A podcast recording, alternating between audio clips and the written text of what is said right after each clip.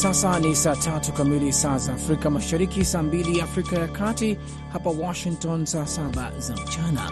Zifuatazo ni habari za dunia, msomaji wako Sandei Shomari.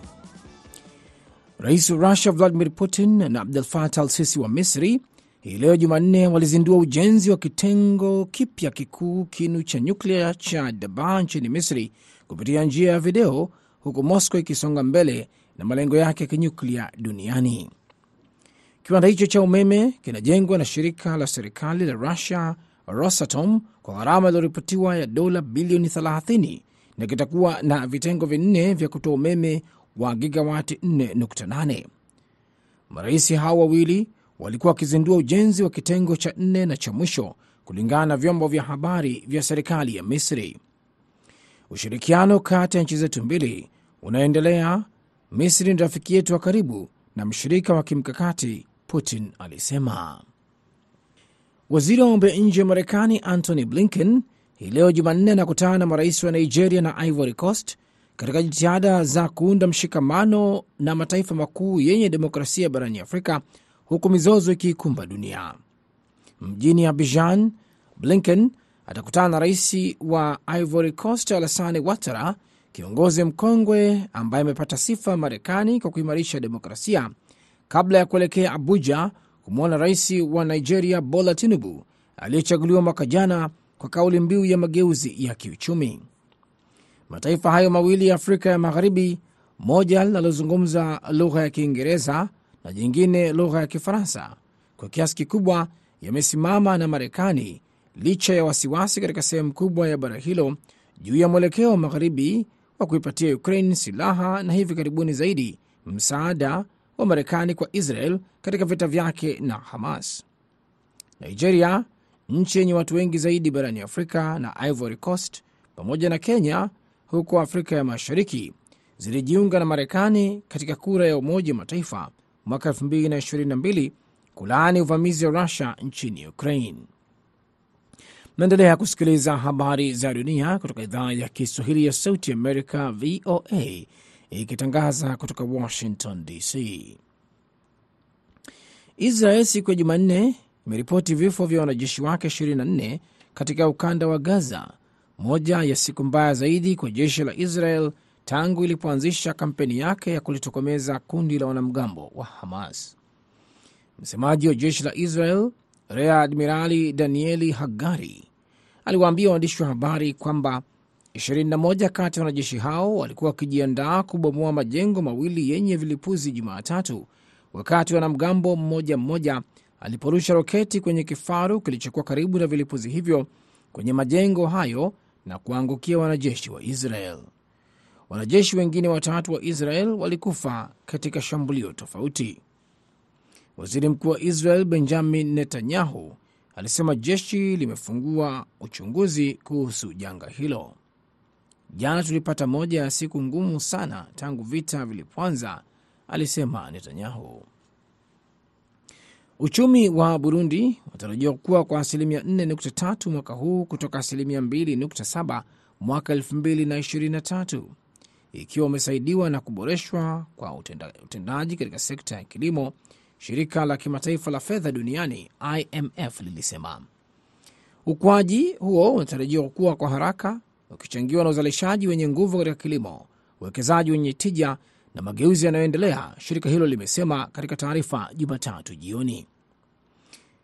Uhaba wa mafuta ulidumaza harakati za uchumi mwaka 2023, shirika hilo limesema. Uchumi wa Burundi ndio unaanza kuimarika tena kutokana na mzozo wa miaka mingi na misukosuko ya kisiasa chini ya kiongozi wa zamani Pierre Nkurunziza ambaye aliacha sekta kuu zikiyumba. Na maafisa wa Ukraine walisema Rusia irusha msururu wa makombora leo Jumanne ambayo aliua takriban watu wanne na kuwajeruhi wengine zaidi ya 60 huku akiharibu majengo mengi ya makazi huko Kiev na Kharkiv. Hizo zilikuwa habari za dunia kutoka Washington. Jina langu ni Sunday Shomari. Kwa heri kwa sasa. Sikiliza kipindi cha Kwa Undani na Patrick Ndwimana.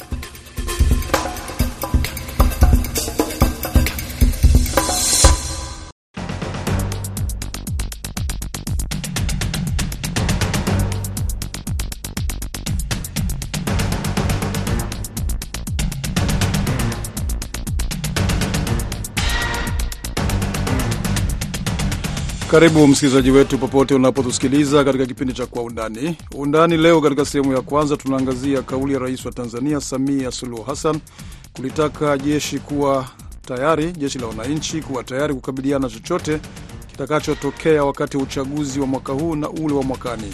Katika sehemu ya pili, tunamulika uchaguzi wa mchujo katika chama cha Republican ambao unafanyika leo katika jimbo la New Hampshire. Studio Kanami Patrick Ndwimana, ambatana nami hadi mwisho wa kipindi.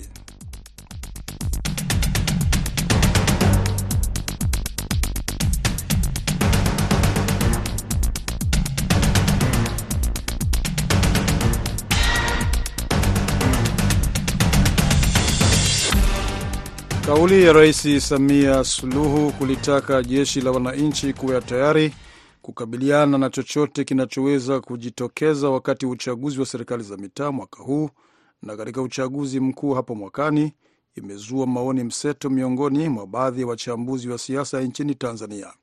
Rais Samia alitoa kauli hiyo jana Jumatatu akikutana na wakuu wa kamandi, wakuu wa matawi na maafisa wakuu mbalimbali wa jeshi la wananchi, mkutano ambao ulifanyika katika kambi ya Lugalo jijini Dar es Salaam. Aidha, Rais Samia amelitaka jeshi la wananchi lijikite kwenye kutumia mbinu za kisayansi na teknolojia katika kazi zao ili kudumisha amani na usalama. Katika mkutano huo, Rais Samia amesema analo ombi maalum kwa wakuu wa kamandi za jeshi, hasa wakati huu ambapo Tanzania inaelekea kwenye uchaguzi wa serikali za mitaa mwaka huu wa 2024 na uchaguzi wa rais mwaka ujao wa 2025. Tumsikilize Rais Samia Suluhu. Ombi langu kwenu, na mimi nina ombi pia, lakini kabla hili na ombi la mafunzo kwa jeshi la akiba nalo nimelichukua, na kwa sababu TAMISEMI ni ofisi ya rais, basi nimelichukua kwenda kulifanyia kazi. Ombi langu kwenu ni kwamba mwaka huu na mwakani tunaelekea kwenye chaguzi za nchi yetu, na hapa ndipo usalama mkubwa ndani ya nchi unapotakiwa kuangaliwa kwa ukaribu zaidi. Kwa niwaombe sana jeshi la wananchi wa Tanzania kwenye kamandi zenu tofauti kujipanga kwa ajili hii. Mwaka huu tunaanza na chaguzi za serikali za mitaa, lakini kwa sababu tuko wengi, ni chaguzi ambazo zinashirikisha vyama vingi vyenye nia tofauti. Hatuoni kwamba kila kitu kitakwenda kama kilivyopangwa. Kwao ni vyema tukakaa tayari kukabiliana na chochote kile kitakachojitokeza. Hatusemi tukafanye chaguzi za kutumia nguvu, hapana. Taratibu, sheria na miongozo ya chaguzi zitafuatwa, lakini jeshi na vikosi vyote vya ulinzi na usalama vikae tayari kukabiliana na hali yoyote itakayojitokeza. Mwakani tunakwenda kwenye uchaguzi mkuu, na ule ndio wenye vishindo vikubwa. Basi nikasema nitoe tu taarifa na kuwa kuwaweka alert kwamba hayo mambo yanakwenda kutokea na jeshi tuna mchango mkubwa kwenye hayo, hatuna budi kujiweka tayari. Kufuatia kauli hiyo, baadhi ya wa wachambuzi wanasema suala la uchaguzi ni suala la kiraia na jeshi la ulinzi wa wananchi wa Tanzania halipaswi kuingilia kwenye masuala ya uchaguzi ili kuepusha kuleta wasiwasi miongoni mwa wananchi na wanasiasa. Richard Mbunda ni mhadhiri wa masuala ya siasa kutoka chuo kikuu cha Dar es Salaam amesema kulitaka jeshi la wananchi kuingilia masuala ya uchaguzi kunaendelea kujenga wasiwasi kwa wanasiasa na wananchi na kuonyesha kuwa pengine chaguzi zinakuwa hazifanyiki katika mazingira ya uwanja sawa. Kumekuwa na malalamiko mengi kwamba vyombo hivi vinatumika katika kutengeneza matokeo. Kwa hiyo unapotoa kauli kama hizo, kama vile unajaribu kuconfirm zile hisia za wananchi kwamba yawezekana uchaguzi haufanyiki katika mazingira ambayo ni ya uwanja sawa. Yawezekana kwamba kuna vyombo vinavyotumika ambavyo vilitakiwa visiingilie kabisa katika shughuli za uchaguzi. Wachambuzi hao wanasema jeshi la wananchi wa Tanzania lina majukumu ya msingi ikiwemo kulinda katiba na uhuru wa Jamhuri ya Muungano wa Tanzania na ulinzi wa mipaka. Wanasema kushiriki katika kusimamia usalama wakati wa uchaguzi sio miongoni mwa majukumu yao. Sabato Nyamsenda ambaye ni mhadhiri msaidizi wa idara ya sayansi ya siasa na utawala wa umma kutoka chuo kikuu cha Dar es Salaam amesema serikali inapaswa kuhakikisha shughuli za kisiasa haziingiliani na masuala ya jeshi, na iwapo chama cha siasa kitakiuka sheria ya vyama vya siasa, basi chama hicho kifutwe kwa mujibu wa sheria na sio kutegemea dola. Chukua hatua sasa za kisheria na kikatiba za kuhakikisha kwamba shughuli za kisiasa zinabaki kuwa za kisiasa, na kama vyama vya havifanyi shughuli zao kwa mujibu wa sheria na katiba, sheria ziko wazi, vinatakiwa kuondolewa. Lakini kama vinafanya kazi kwa mujibu wa sheria na katiba, basi ni vema vikaachwa kufanya shughuli zao na ukatengenezwa uwanja ambao ni tambarare, ili chama tawala kisitegemee dola kwa ajili ya kuendelea kubaki madarakani. Ngwandumi Mwakatobe ni mchambuzi wa masuala ya siasa na kijamii nchini Tanzania, naye pia ametoa msimamo wake kuhusu kauli hiyo ya Rais Samia Suluhu. Mimi linashtua kwa sababu eh, ni kauli ambayo labda ingetolewa kwenye jeshi lingine, tunayo majeshi mengi, ingeweza labda kueleweka kidogo. Kwa mfano, ingekuwa ni ma, maafisa polisi eh, anatoa kauli hiyo kwa ajili ya polisi kidogo ingeweza kueleweka kwamba watahusika kulinda usalama, kuhakikisha kwamba uchaguzi unaenda una, una, unafanyika katika mazingira ya amani pasipo vurugu, lakini pia kuweza kuwa tayari endapo kutatokea kitu chochote, kwa sababu polisi ndio wanahusika na usalama wa raia, ingawaje kazi zao wanazifanya, wanazifahamu, wamepata mafunzo vizuri wanajua kazi gani ambazo wazifanye, hata kama rais hajasema chochote, kwa sababu wao hawafanyi kazi kwa sababu ya rais amesema. Wanafanya kazi kulingana na uweredi na mafunzo ambao wanajifunza.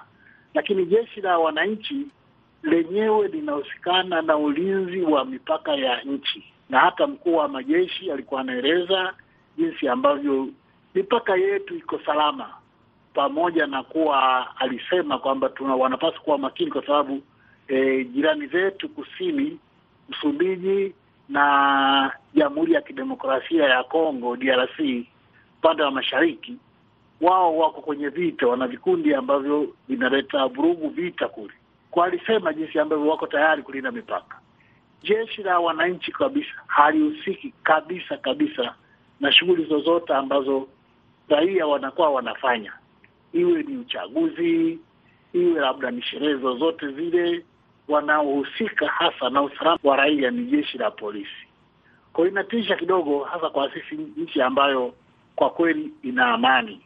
Ingekuwa nchi ambazo labda ziko vitani, labda ningesema kwamba wanajeshi wawe tayari kuweza kuingilia kati kwenye masuala ya ya ulinzi, lakini kusema kweli, hiyo kauli ilipaswa itolewe labda kwenye jeshi la polisi, lakini pia isingepaswa itolewe kwenye nchi ambayo tuko na amani. Tumefanya chaguzi nyingi sana, lakini kwa ujumla, kwa kweli tunafanya na amani, na kazi ya askari ya polisi wana, wanafanya kazi nzuri, pamoja na rapsha za hapa na pale, lakini tunakuwa tuko salama chini ya ulinzi wa polisi.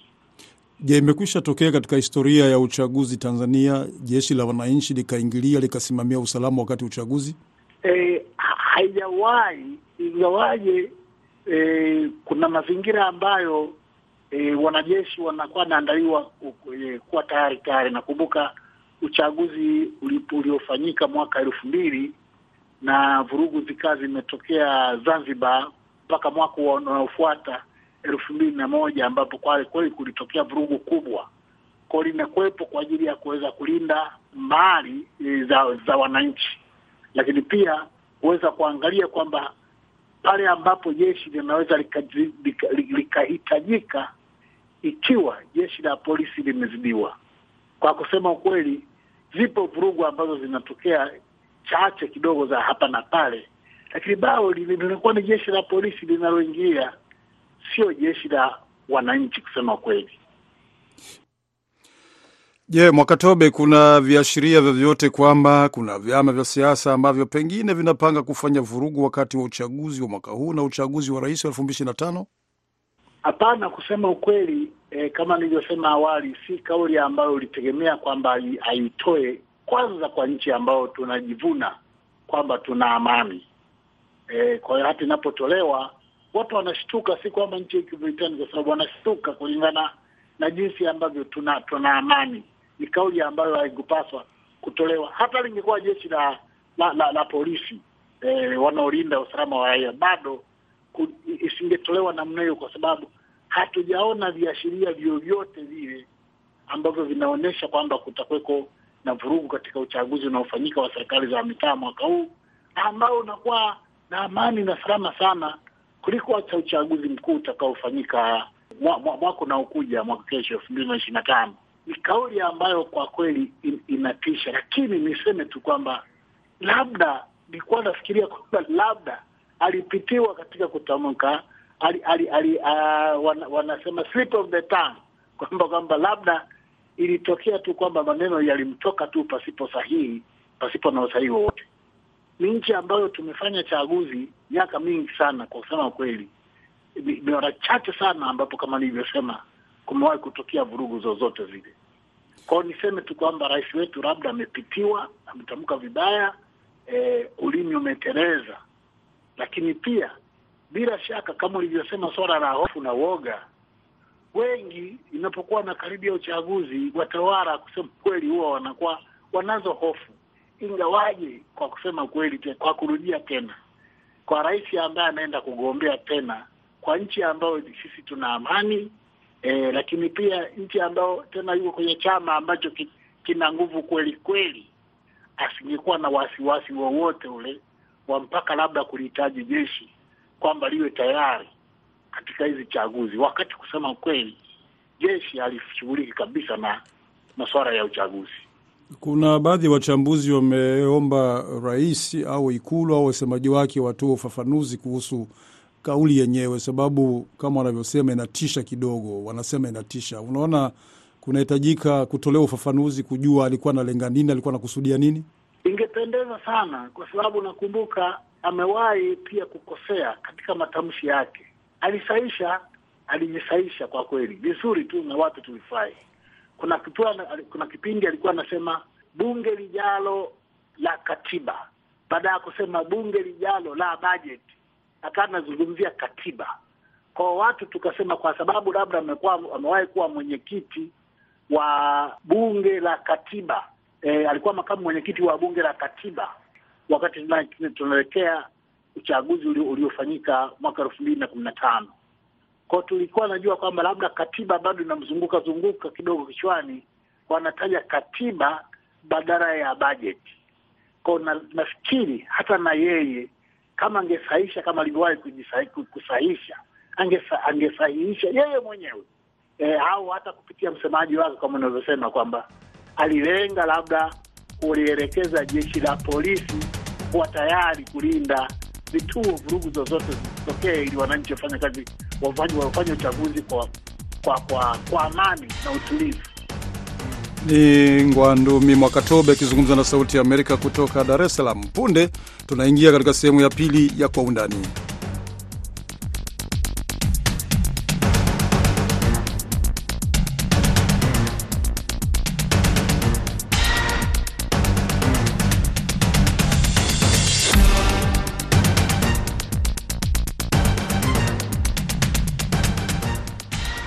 Rais wa zamani wa Marekani Donald Trump na gavana wa zamani wa South Carolina na balozi wa zamani wa Marekani kwenye Umoja Mataifa Nikki Haley wanapambana leo katika jimbo dogo la New Hampshire katika kinyang'anyiro cha mchujo kumtafuta mgombea atakayekiwakilisha chama cha Republican kwenye uchaguzi wa rais wa Novemba mwaka huu. Kura ya maoni inaonyesha Trump anaongoza kuweza kushinda kwenye kinyang'anyiro hicho na hivyo kuweza kuteuliwa rasmi na chama chake kama mgombea kwenye uchaguzi wa Novemba a kukabiliana kwa mara nyingine na rais mdemokrat Joe Biden. Biden alimshinda Trump kwenye uchaguzi wa 2020 lakini Trump aliendelea kudai bila ushahidi wowote kuwa yeye ndiye alikuwa mshindi wa uchaguzi huo. Haley ambaye alipata nafasi ya tatu kwenye uchaguzi wa Iowa ana matumaini ya kufanya vizuri kwenye uchaguzi wa New Hampshire. Matumaini hayo yameongezeka baada ya gavana wa Florida Ron DeSantis kujiondoa kwenye kinyang'anyiro na kumuunga mkono Trump. Haley mwenye umri wa miaka hamsini na miwili amekuwa akisema katika kampeni zake kwamba Trump mwenye umri wa miaka 77 na Biden mwenye umri wa miaka 81 wote wawili ni wazee na hawawezi kuiongoza nchi kwa muhula mpya wa miaka minne ambao unaanza Januari 2025. Trump alishinda kwa zaidi ya asilimia 50 katika uchaguzi wa Iowa.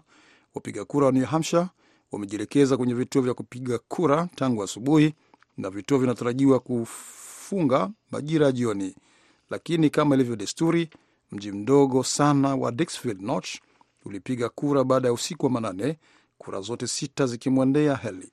Kura ya maoni iliyotangazwa Jumatatu na taasisi ya Suffolk University Boston Globe inaonyesha Trump anaongoza kwa asilimia 57 dhidi ya asilimia 38 kwa Haley. Kwenye laini ya simu tunaye mwenzetu Idi Ligongo ambaye anaufuatilia uchaguzi huo wa huko New Hampshire. Idi Ligongo, karibu kwa undani. Asante uh, sana Patrick. Idi Ligongo, kufikia sasa zoezi lenyewe la kupiga kura mambo yanakwendaje? E, kama uko upo karibu ya kituo cha kupigia kura chochote, hali unaiona iko vipi?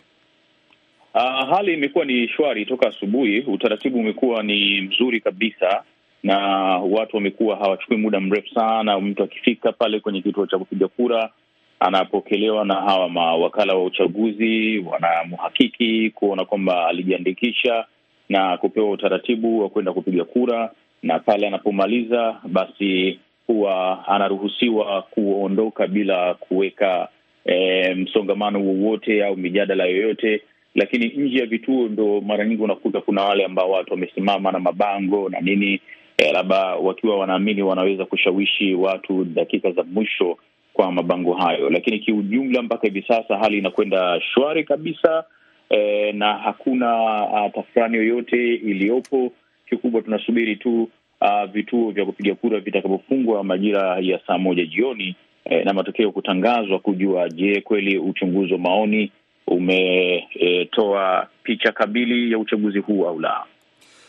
Haya, kuhusu uchunguzi wa maoni au kura ya maoni, inaonyesha kwamba Trump uh, ana bahati au nafasi nzuri ya kushinda, lakini sio kwa tofauti kubwa kama ilivyokuwa katika jimbo la Iowa. Na huyu Nikki Haley inaonekana matumaini makubwa sana kuweza kufanya vizuri. Je, uh, ulipozungumza na wapiga kura hapo au uh, ukifuatilia uh, yale yanayozungumza na wachambuzi, kwa nini hapa New Hampshire Nikki Haley ana matumaini ya kufanya bora zaidi kuliko alivyofanya katika jimbo la Iowa? Kikubwa ni kutokana na mazingira halisi ya uchaguzi ulivyo hivi sasa, kwa sababu uchaguzi wa Iowa wakati uh, watu wanakwenda kupiga kura Uh, wale ambao waliopo kwenye kinyang'anyiro walikuwa ni zaidi ya rais wa zamani wa Marekani Donald Trump na Nikki Haley. Eh, alikuwepo vilevile gavana wa jimbo la Florida Ron DeSantis. Sasa kuto kuwepo hapa, watu bado wanaamini kura zile za DeSantis ambaye alitoka wa pili kule Iowa zinaweza zikagawanyika, eh, ama zikaenda nyingi kwake Nikki Haley. Kwa hiyo ni jambo ambalo bado watu hawajalifahamu Uh, vya kutosha nini ambacho kinaweza uh, kujitokeza, lakini kikubwa ni kwamba uchaguzi huu utatoa uh, picha kamili ya balozi huyu eh, Nikki Haley na watu ambao nimezungumza nao eh, nilipata fursa ya kuzungumza mmoja kati ya mfuasi wa rais wa zamani Donald Trump na Nikki Haley. Uh, wa Donald Trump yeye aliendelea kusisitiza kwamba anampigia kura Trump, lakini wakati huo huo bado yuko katika hali ya sintofahamu kutokana na kesi ambazo zinamkabili rais huyu wa zamani. Lakini kwa yule mfuasi wa Nikki Haley anasema yeye uh, anampigia Nikki Haley, lakini ikitokea kwamba hatoshindwa, hatofanikiwa kushinda uchaguzi huu na uh, chama cha Republican kikamtangaza Donald Trump kama mgombea wa urais wa baadaye eh, wa uchaguzi wa baadaye mwaka huu, yeye yuko tayari kumpigia uh, kura Donald Trump na si mgombea wa chama cha Democrat ambaye ni rais wa sasa uh, Joe Biden. Jimbo hilo la New Hampshire wanasema lina wapiga kura wengi wa Democrat.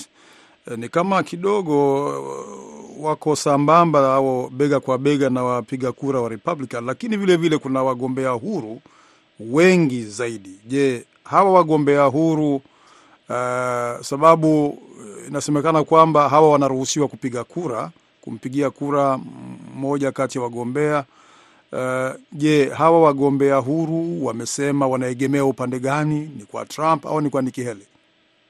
Uh, kwa sasa hivi naweza nikasema kwamba walio wengi bado wanaamini kabisa wanaweza wakawa na msukumo wa kuleta mabadiliko uh, juu ya kura hizo ambazo zitakwenda kwa wagombea hawa wawili wakubwa, lakini mpaka hivi sasa ni ngumu sana kuzungumza, na ni baadhi ya wachache sana ambao wameweka bayana kile ambacho wanataka kukiona kinafanyika, kwa sababu nao uh, wanaona kwamba wanaweza wakachangia kwa kiwango kimoja au kingine. katika uchaguzi huu. Kwa hiyo ili kufahamu picha kamili, nadhani itakuwa tutakapoona upigaji kura huu umefanyika vipi na matokeo yake yako vipi hapo baadaye usiku leo. Na je, vipi Nikiheli, uh, kuna uh, maseneta wa jimbo lake la South Carolina uh, mmoja wao akiwa ni huyu Tim Scott alitangaza uh, wazi kumuunga mkono Trump na watu walijiuliza maswali, je, itakuwaje huyu um, seneta wa jimbo la South Carolina na uh, inaarifiwa kwamba alipata useneta kutokana na huyu Nikki Haley wakati alikuwa gavana alimteua kuweza kuliwakilisha jimbo hilo kwenye seneti. Sasa leo ni kama vile amempiga chini. Je, hilo halikuweza kumvuja uh, nguvu au kufanya uh, Nikki Haley aweze kuvunjika moyo au kukata tamaa? Uh, ni ngumu kusema moja kwa moja kwamba hilo limemvunja nguvu Nikki Haley, na ujue kwamba karata za kisiasa nazo zinakuwa zinachezwa sana nyakati kama hizi. Wale ambao wanaona kwamba mgombea mwenye nguvu ambaye ana nafasi ya kwenda kushinda, huwa mara nyingi watu wanapenda kumuunga mkono mapema, uh, ili E, pengine naye akumbukwe kwa yale ambayo ameyafanya, kwamba huyu alikuwa ni mtu mmojawapo wa awali kabisa kuniunga mkono.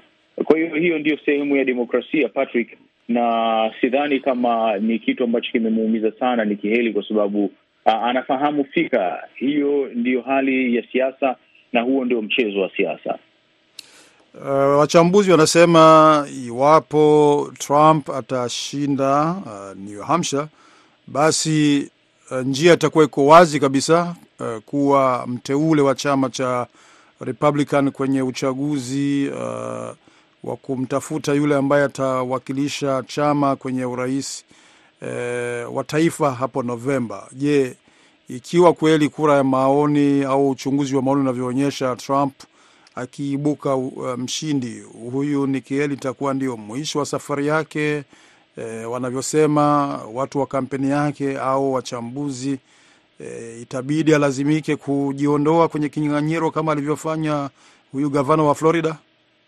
Bado haijawa wazi mpaka hivi sasa, japokuwa uh, hilo ni swali Uh, kubwa sana ambalo si tu wapiga kura, hata sisi wanahabari ambao tuna uh, tupo hapa kwa ajili ya kuangalia huu uchaguzi kwa ukaribu kabisa. Tunataka kuona nini ambacho kitajitokeza mara baada ya matokeo ya uchaguzi, lakini eh, kwa siku zinazokuja. Lakini ikumbukwe kwamba sidhani kama Nikki Haley kwa mazingira yaliyopo anaweza akajiondoa kwa haraka katika kinyang'anyiro hiki cha uchaguzi. Atakuwa bado yuko ananyemelea kuona hali E, ya kimahakama inakwenda vipi? E, kwa sababu kama rais mstaafu Donald Trump uh, kwa atakutwa labda na mashitaka ya kujibu e, au atakutwa na hatia kwenye ma, makosa mengi ama ma, mashtaka mengi yanayomkabili e, pengine anaweza akawa na nafasi ya kuwa yeye ndiye mteule au chama chenyewe cha Republican inaweza akafanya labda mchakato mwingine wa kuona namna gani wanaweza wakampata mgombea wao urais, lakini Nikki Haley yeye japokuwa anaweza akawa hayuko vizuri sana katika matokeo ambayo yanaweza kutolewa usiku wa leo eh, asubuhi ya huku Afrika Mashariki. Uh, naamini kabisa ataendelea eh, kubaki hapo ili kujua hatma eh, mpaka dakika ya mwisho, na unajua anavyoendelea kubaki na anavyoendelea kujikusanyia kura na kujipatia ushawishi, ndiyo inamweka katika hali nzuri zaidi. Hata endapo mgombea Donald Trump atapitishwa rasmi kama mgombea urais wa uh, Democrat uh, wa chama cha Republican. Naamini kabisa na yeye Nikki Haley anaamini atakuwa na nafasi ya kumwongezea nguvu huyu mgombea kwenda kwenye uchaguzi wa baadaye, na yeye kuchukua nafasi muhimu kabisa. Nikushukuru sana Idi Ligongo kwa mchango wako. Hadi hapa tunakamilisha kwa undani. Mlikuwa nami Patrick Nduimana, upande mwingine mwongozaji wa kipindi alikuwa Fiona Wamai. Kwa pamoja tuna wageni tukiwatakia usiku mwema.